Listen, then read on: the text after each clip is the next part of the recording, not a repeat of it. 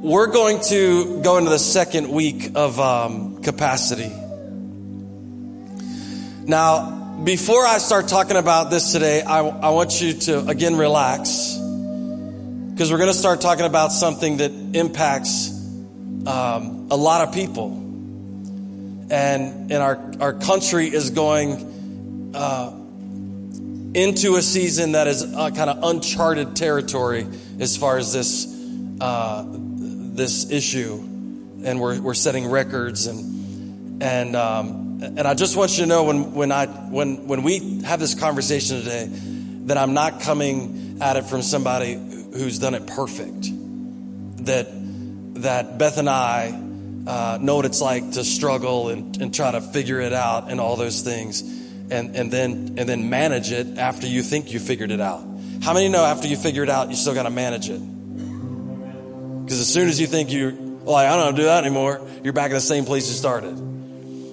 So um, we're going to lean in. We're, we're talking about finances, and we're going to lean into the to the, the conversation about debt today. Look at your neighbor and say, It's going to be all right. Tell him, It's going to be all right.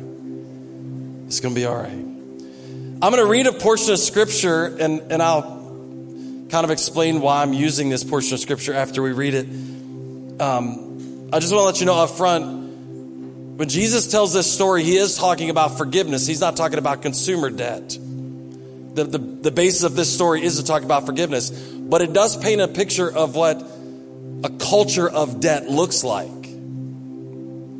So we're going to read from Matthew chapter 18. We're going to start in verse 21. Why don't you stand to your feet for just a minute in honor of reading the word, and we will, um, and then we'll be seated. Matthew chapter 18, verse 21. Then Peter came up and said to him, Lord, how often will my brother sin against me and I forgive him? As many as seven times? Jesus said to him, I do not say to you seven times, but 77 times. Therefore, the kingdom of heaven may be compared to a king who wished to settle accounts with his servants. When he began to settle, one was brought to him who owed him 10,000 talents. Since he could not pay, his master ordered him to be sold, and his wife and children and all that he had, and payment to be made. So the servant fell on his knees, imploring him, Have patience with me, and I will pay you everything. And out of pity for him, the master of the servant released him and forgave him the debt. But when that same servant went out, he found one of his fellow servants who owed him a hundred denarii, and seizing him, he began to choke him, saying, Pay what you owe. So his servant fell down and pleaded with him. Have patience with me, and I will pay you. He refused and went and put him in prison until he should pay the debt. When his fellow servants saw what had taken place, they were greatly distressed, and they went and reported to their master all that had taken place. Then his master summoned him and said to him, You wicked servant, I forgave you all that debt because you pleaded with me. And you should not have had mercy, and should you not have had mercy on your fellow servant as I had mercy on you? And in anger, his master delivered him into the jailers until he should pay all his debt.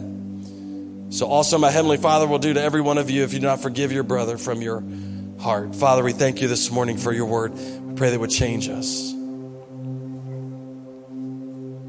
Lord, help us to live a full life. Help us to live in your grace. Help us to live in your abundance today, Lord. And give us the principles to do that. We thank you for it. In Jesus' mighty name we pray. And everyone said, Amen. You may be seated. Started looking at this. Um, there, there are a lot of scriptures um, that are that are have to deal with debt in in in the Bible, especially in the Old Testament and Proverbs. Uh, I wanted to paint the picture this morning. Jesus is telling a story to specifically Peter and more broadly the disciples, and then it ends up telling it to us. In Matthew 18, Jesus tells the disciples, hey, if somebody sins against you, this is what you should do about it. You should go to them and confront them. And if, and if they don't respond, take somebody with you. And, and if they don't respond, take the church. And, and it was like this long drawn out thing about like if somebody did something against you, how you go about forgiving them, how you go about restoring them, all these things. And then Peter has a response. Hey man, how many times am I supposed to do that? Like, that's a lot. And Jesus, and Peter says, like seven?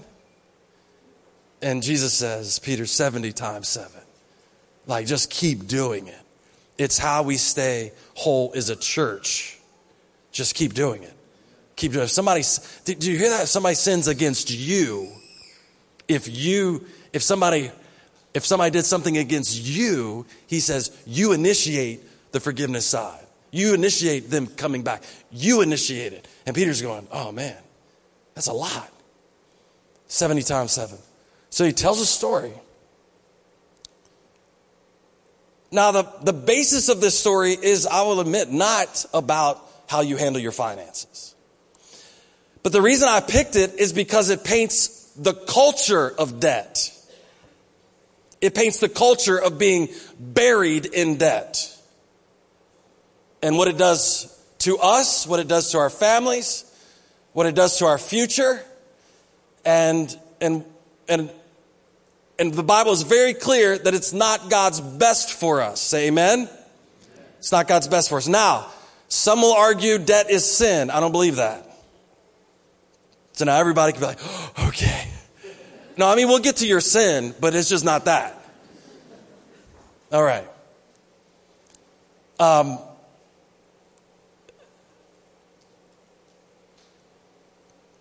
there's a whole bunch of things happening in the U.S. economy right now. And one of the shocking things that's happening in the economy in the U.S. right now is the amount of credit card debt. According to Money Geek, now you may be saying, well, Pastor Chris, that thing's been skyrocketing forever. But we just passed a milestone. According to moneygeek.com, U.S. credit card debt rose in the second quarter of 2023 to $1.03 trillion. That's not, that's not the state debt, that's, that's our debt. That's not your mortgage. That's not your car payment. That's not Netflix. Well, it might be if you put that on your credit card. Here's a shocking part. It's a 4.6% increase from the first quarter of 2023. If inflation peaked at 9.1% uh, in 2022 and ended the year at 6.5%. So what we see is we saw 2022 inflation went like this. Everything got more expensive. And the result of everything getting more expensive is U.S. credit card debt skyrocketed to record levels. So what I want to paint a picture of this morning is that the U.S. is living without margins. Hamburger went up, and we had no margins. Hamburger did go up, didn't it? Yeah, I think it did. Hamburger went up. We're getting less of it. Everything went up. Did anybody realize after COVID, before COVID, you could eat a meal out to eat with your family if you had a family of four, you could go out to eat. Now, some of you with little kids are still like, this kid is eating formula. I ain't giving him a $15 meal in a year and a half. You could go out and eat for maybe 40 bucks as a family, 40, $50 before COVID. Has anybody went into a restaurant with four people? It's $70. So what happens is, so what happens is we are, um, Everything went up. I know you couldn't control that. I couldn't control that. But what I can control is the margins I have. The margins I have to deal with it when it goes up. And so what we see from these reports is that in the U.S., we are living with no margins. I told you last week, I read a report that said um, higher income earners, a hundred grand and up, there's a higher, the highest percentage ever of people making more than a hundred thousand dollars a year living paycheck to paycheck. And some of you are sitting in the room like, man, if I made a hundred thousand dollars a year. Well, the issue is, if you made a hundred thousand dollars a year with the same mentality you have now, likelihood is we'd have the same amount of credit card debt or more. And so this is an unsustainable trajectory that the U.S. is on with consumer debt. There's a couple other statistics that are really bothering as far as the way we internally deal with debt in our households. and especially young people coming up. Listen to this. On June 27th, 2023, in a Hill, uh, the Hill um, blog online, Daniel de Visé wrote this One third of Americans with credit card debts say no one else knows how much they owe, according to a new report. A third of Americans, 30% of Americans say no one else knows how much I owe on a credit card. The nation's credit card balance hovers around $1 trillion and interest rates routinely top 20%. A typical American household now carries around $10,000 in credit card debt. By one recent WalletHub estimate, a rising share of cardholders carry a balance from one month to the next. And many consumers, it seems, would rather not share those facts. Two in five Americans think credit card debt is embarrassing. So that's 40% of Americans would, would if you ask, yeah, it's embarrassing, the credit card thing. According to a new consumer credit report from NerdWallet, the personal finance side, credit card debt carries a growing stigma, polls suggest. An earlier NerdWallet survey found that one third of married Americans with credit card debt haven't told their spouse what they owe. Is that like, haha, that's funny, or oh, oh, oh, oh.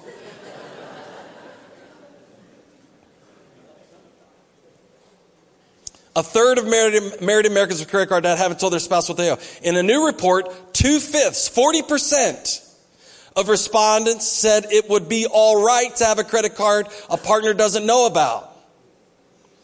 As interest rates fell to historic lows in recent years, homeowners refinanced mortgages with interest rates of 3 or 4%, or some of you got 2%, a transaction that conf- conferred bragging rights. Do you remember those days where you'd be sitting in the restaurant and, you, and so I say, man, I just refinanced a mortgage. And you say, what did you get? I got, I got, I got 3.1%. Oh boy, I got 2.9.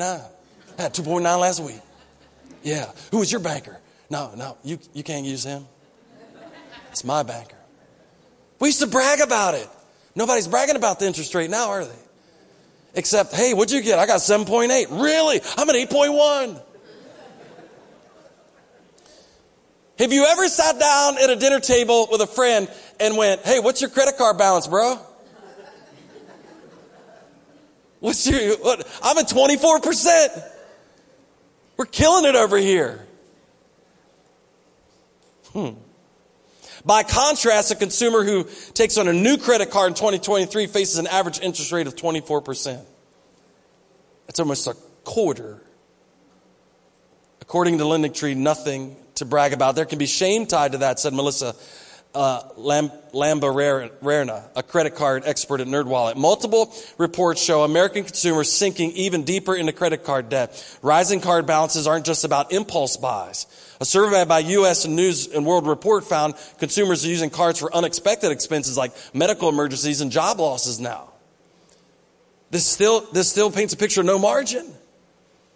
The NerdWallet report show, draws us on a survey of 2,078 adults conducted by the Harris Poll in April and May.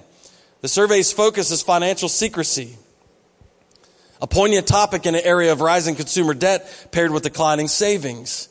More than two in five partnered Americans say they have withheld or lied about financial information to a significant other, the survey found. 40% have either withheld or, or flat out lied.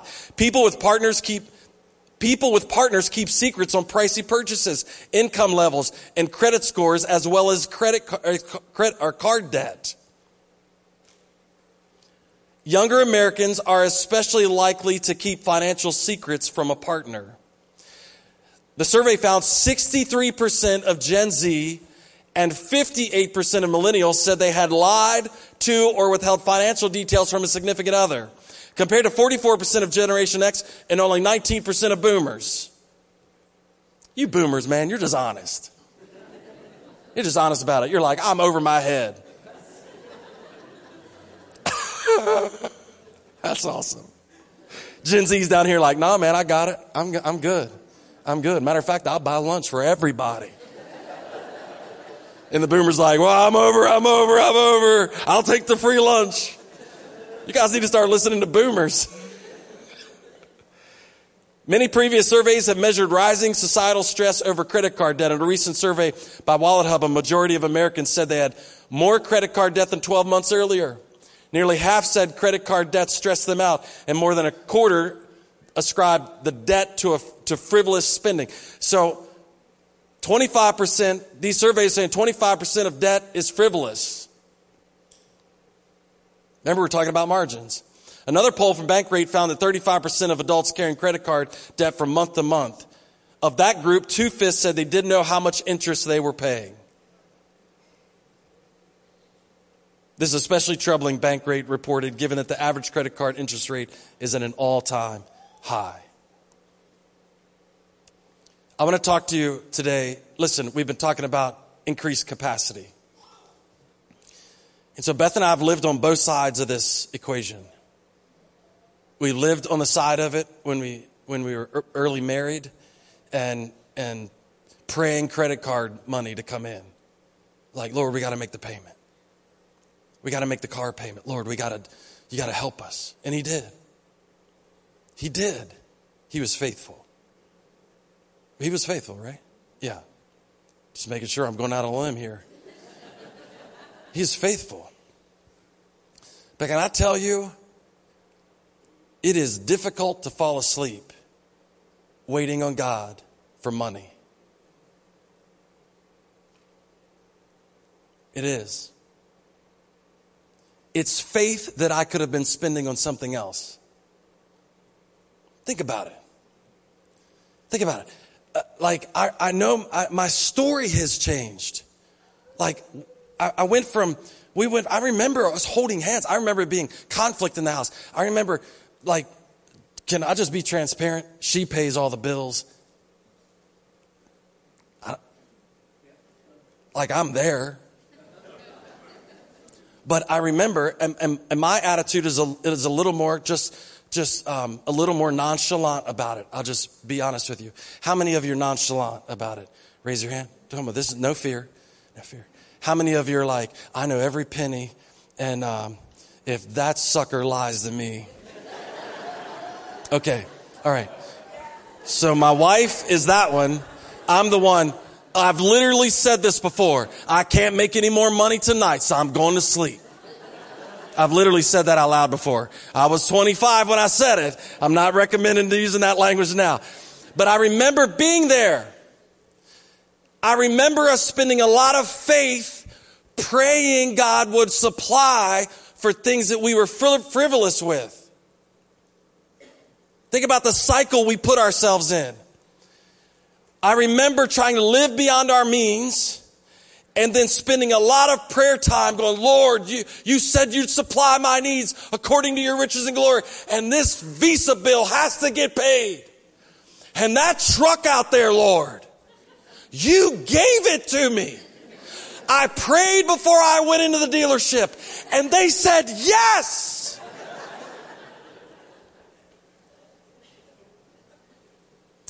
And then you spend the next, next five years spending your faith asking Him for the payment.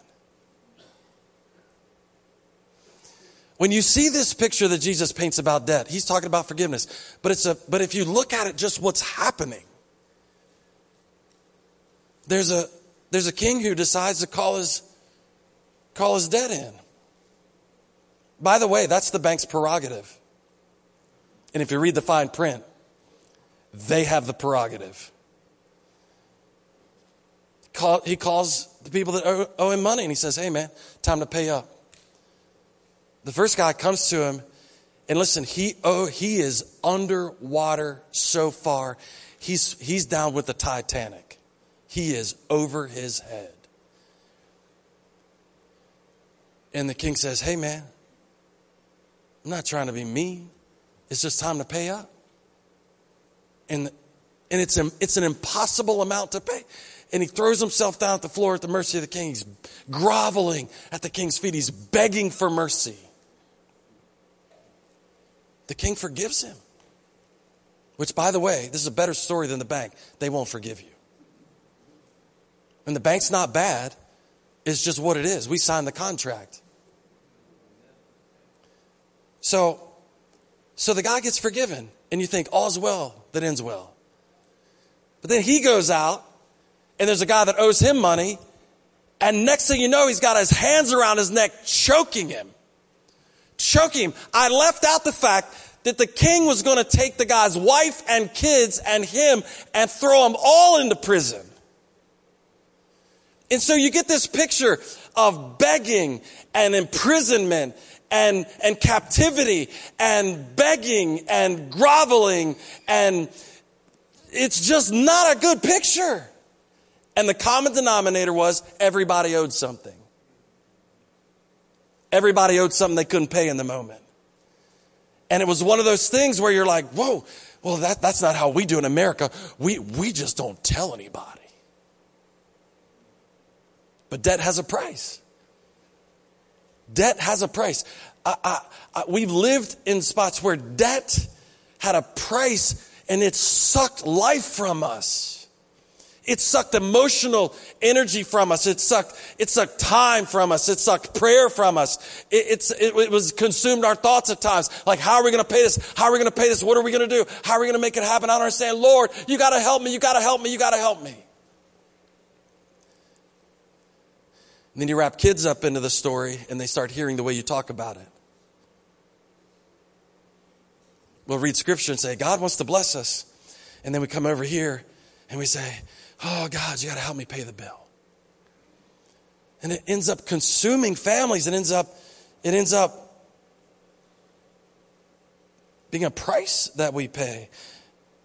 So I want to say this up front. I do not believe debt is a sin.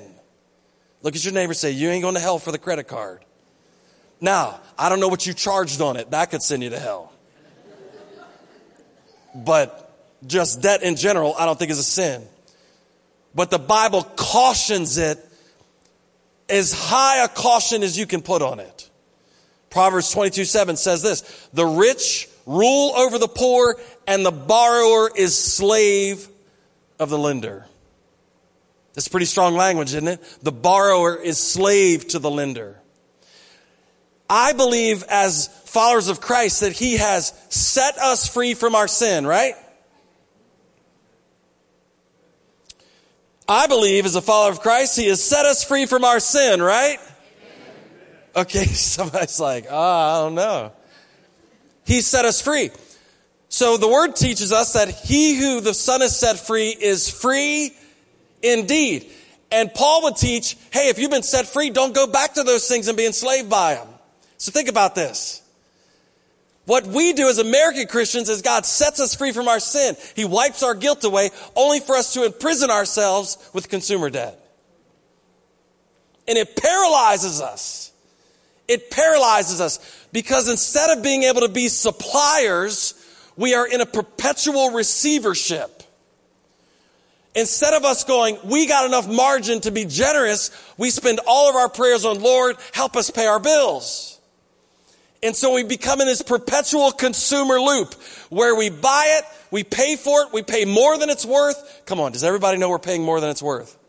Your TV is not worth the extra 24%. I can tell you that right now. It will get thrown in the trash heap by the time we pay it off because the new one will be out. So we get in this cycle and we just keep doing it. So debt creates unnecessary stress. Debt creates unnecessary stress. In these two men's lives, the debt was called in. The amount of stress and burden that placed on them could have been unnecessary. Debt affects our families. Even if you're not being honest with your spouse or kids, something is off. You can't carry around that weight and it not affect the way you pray and it not affect the way you treat people. You can't do it. That creates conflict. Gonna throw everybody in prison, gonna choke the guy that owes me, owes me something. And debt never creates confidence. Both of these men, no matter how much they owed, found themselves begging, pleading for forgiveness. I'm going to give you some numbers here. We just read that the average household credit card debt is hovering around $10,000. At 20% interest, if you did a $300 minimum payment, it would take you 50 months to pay that off. 50 months to pay that off, and you'd pay $4,718 in interest. So those meals we ate out, the TV, the everything else, whatever you put on it, now costs not $10,000, but almost $15,000. Let's say you get something worked out with a credit card company and you can't pay as much. $10,000 at 20% with a $200 minimum takes 109 months to pay off at $11,680 in interest. So now the $10,000 amount of stuff you purchase now costs $21,608 and that is not good. They're trying to smoke me out this morning. So what I need you to understand is this is not God's will for you. Look at your neighbor and say, that's not God's will for me. Come on, be confident. That's not God's will for me. Because God's will for his people is for us to be the lenders, not the borrowers. We're to be the suppliers, not just the consumers. You say, Chris, how do you know that? because it says it in the word of God, Deuteronomy 5:16. And this is the Israelites, but we get the promises through Christ. He didn't promise the Israelites, you're going to be the lenders and not the borrowers, and then Jesus come along and set all of us free only to find us in debt again. Are you following that logic? So he tells the, he tells the Israelites in Deuteronomy, he's teaching them, Moses is teaching them in Deuteronomy how, how to live. This is what you got to be thinking about. This is how you got to live. Deuteronomy chapter 15 verse 6. For the Lord your God will bless you as he promised you, and you shall lend to many nations, but you shall not borrow, and you shall rule over many nations, but they shall not rule over you. He's telling them what kind of financial culture he's going to see. I don't want you indebted to, to other countries, he said. So God's direction to the Israelite created a system that took care of people that found themselves in difficult circumstances but did not allow for perpetual consumer debt. Now listen, here's the crazy part. He did allow borrowing in Israel. He didn't forbid it. Matter of fact, he came up with a system to make sure that people could not get in persistent consumer debt. They couldn't get into it and never get out of it. In Deuteronomy chapter 15, starting in verse 1, it says, At the end of every seven years you shall grant a release. And this is the manner of the release. Every creditor shall release what he has lent to his neighbor. Wouldn't that be awesome? You're like, man, I got two more years. I'm going to rack this thing up. Sounds like student loans.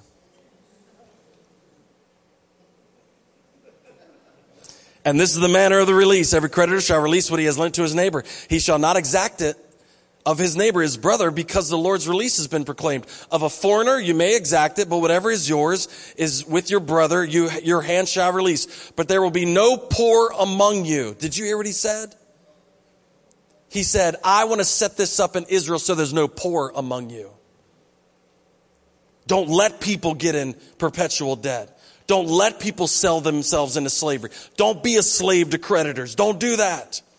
If you only will strictly obey the voice of the Lord your God, being careful to do all this command that I've commanded you today. For the Lord your God will bless you as he promised you, and you shall lend to many nations, but you shall not borrow. You shall rule over many nations, but they shall not, shall not rule over you. Listen. I understand here that there are some things that happen in our lives that you can't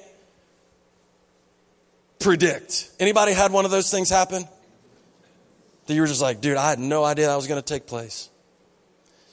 The problem is, if we spend everything we have while it's going good, then the unpredictable thing happens. There's nothing left to deal with the unpredictable. Does that make sense?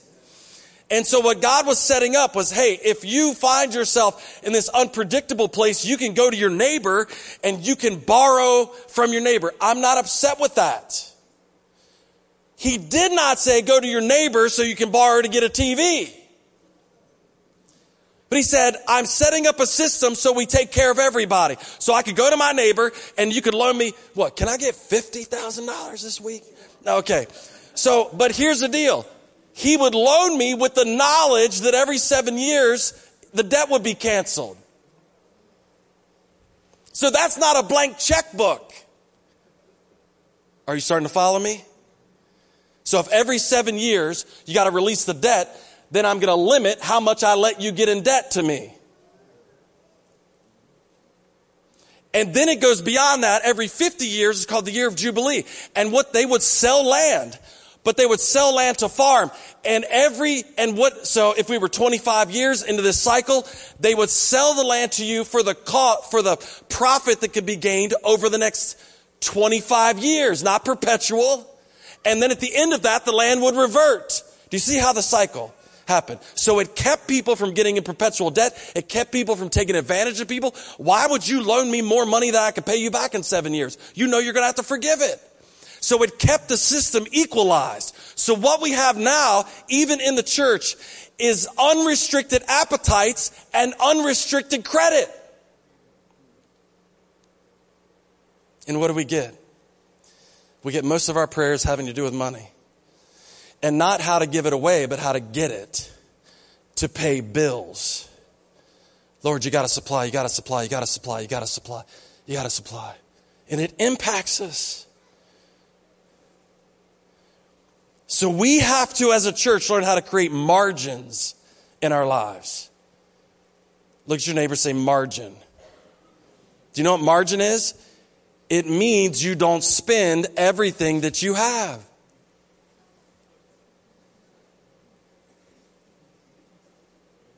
That's a novel idea, isn't it? If you get a hundred dollars, you don't spend a hundred. Do you remember when you were growing up? You um, you get birthday money, right?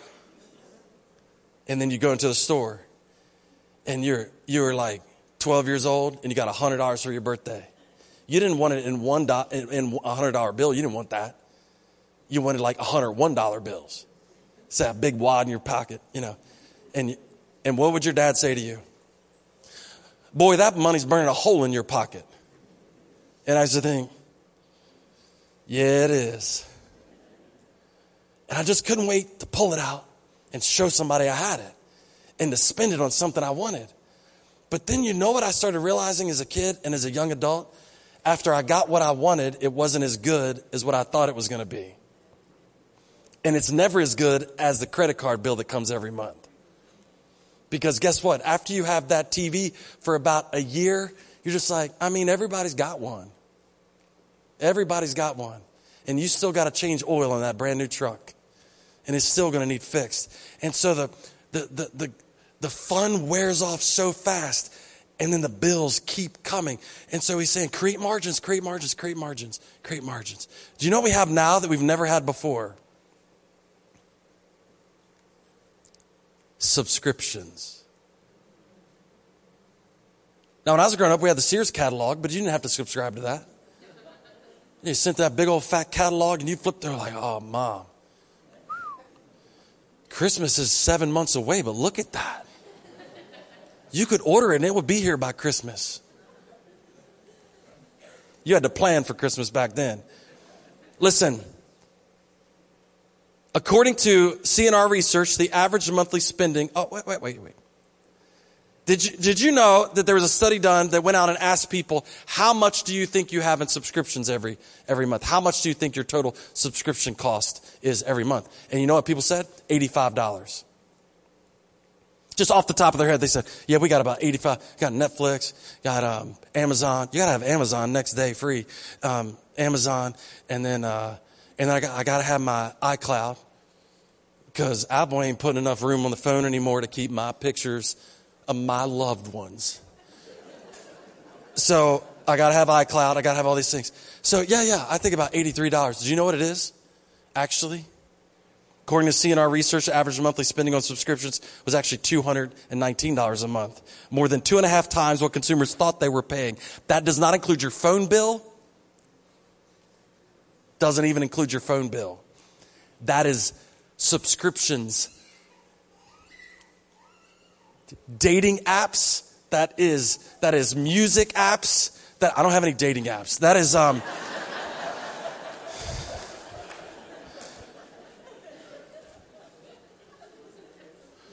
We've got the credit card bills and the subscriptions. Now listen, can you imagine Think about this, church. Think about this. I'm, we're trying to create margins. Can you imagine paying interest on a song you listened to last month?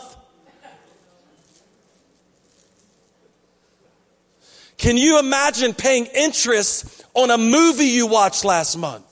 We've got to get smart about this.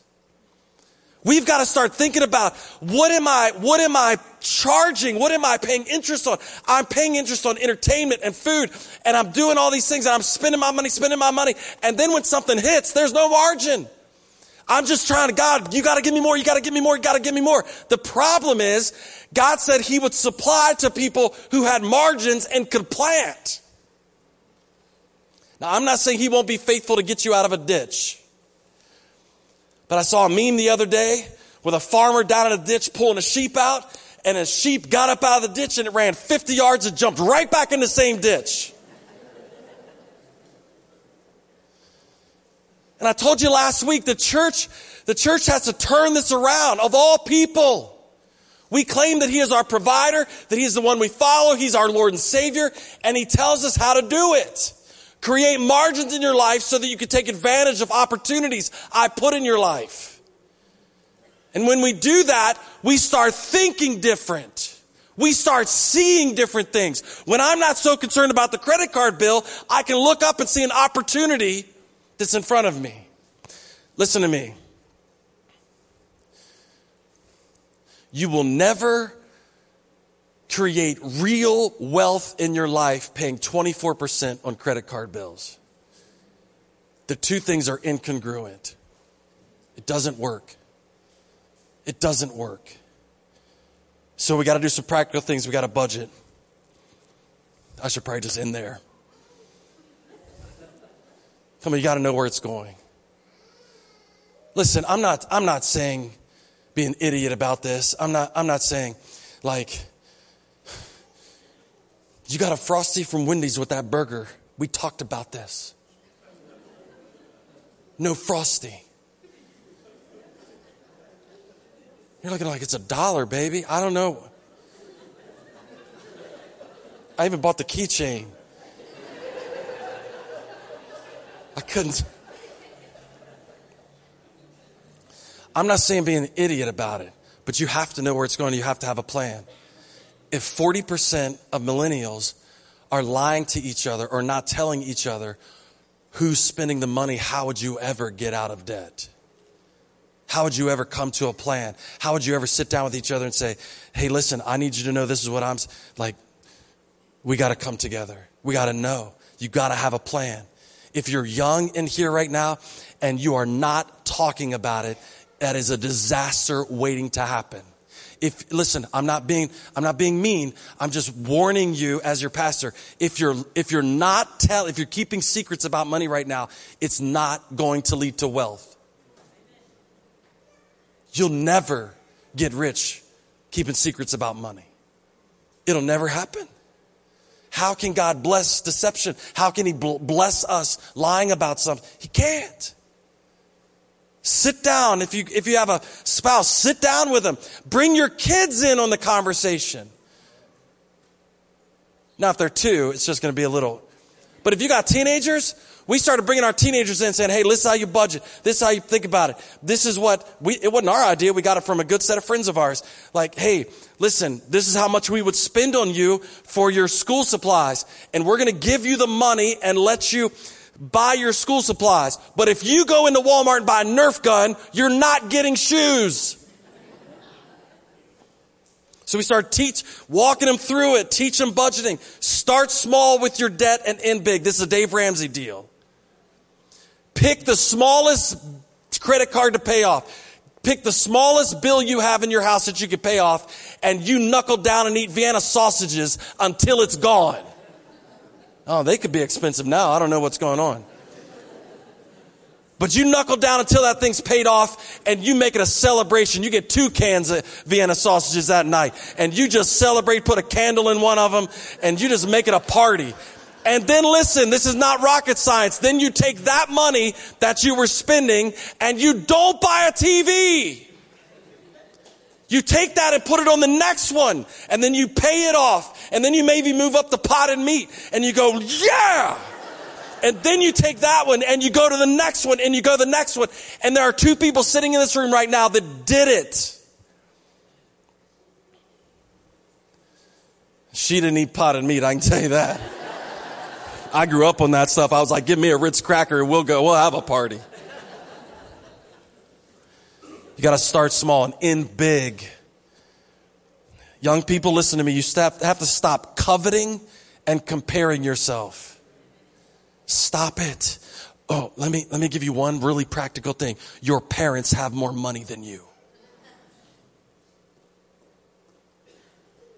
That's, that's not a joke. Beth and I got in that trap because our parents had more money than us. We're, tw- we're in our early 20s trying to live like people in their 50s who've had jobs for 30 years and have, and have paid their house off and, and got, they know how to do a budget and they know how to have margins. And we're out here like, we're going to dinner with them and we're going to charge it on the credit card. Don't live beyond your means because people you hang out with have more money than you. It is not worth it. And by the way, if you're hanging out with other younger people that seem to have more money than you, they may have more credit card debt than you do. Discipline is living within your means, not someone else's. So get a hold of it. Stop coveting. Stop comparing. Make it a family decision. There needs to be a reason to cut back. It's honoring God to live within margins as we control our appetites.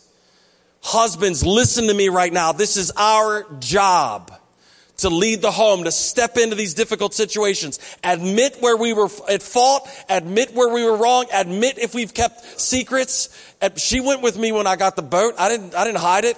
Admit all these things and, um, and then sit down and say, from this day forward, we're going to do this well. And God's going to bless us because we're leaning into Him on this. Because we don't want to just create margins. We want to step into God's purpose for our life. Do you know how beneficial that could be with your kids as teenagers to hear you as parents going, hey, listen, man, we're going to get a hold of this thing and you're going to benefit from it. Our family's going to benefit from it. Your mom and I are not going to be as, as anxious about money. God is going to bless us because we're going to get a, we're going to get a hold of this thing. And your kids may not understand it at 14 years old why they can't have the new Jordans. But guess what? When they're 30, they're going to say, thanks for teaching me. Thanks for teaching me. Give them the reason. We want to honor God. We want to be providers. We want to be providers, not consumers. Stand to your feet. Listen, this is always one of those conversations. Everybody's looking around the room like, oh man. Listen, I got a lot of compassion for people who are going through difficult things. If you've gotten yourself over your head in these things, there's a, there's a lot of professional help you can get in this church. Not just a preacher, but there are people that know what they're doing, do it for a living, that can help you.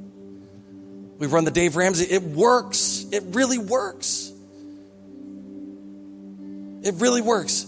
The truth of the matter is, we as a church have to get a control of our appetites. We have to, we have to be disciplined.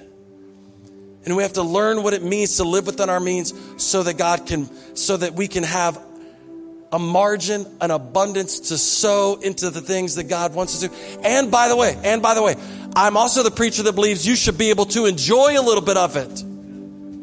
Yeah, you should be able to enjoy the fruits of your labor. But I want you paying for it now. If I'm going to enjoy it, I'm paying for it today. I've got the money. And this is not going to cause me one more bit of anxiousness. By the way, retail therapy that makes you depressed later is not retail therapy. It's like drinking poison. So we got to get control of this thing. Because God didn't set the church up to be beggars. He set us up to be lenders. He set us up to be providers. And it is still possible in your life. So can I pray that over you this morning? Father, we thank you.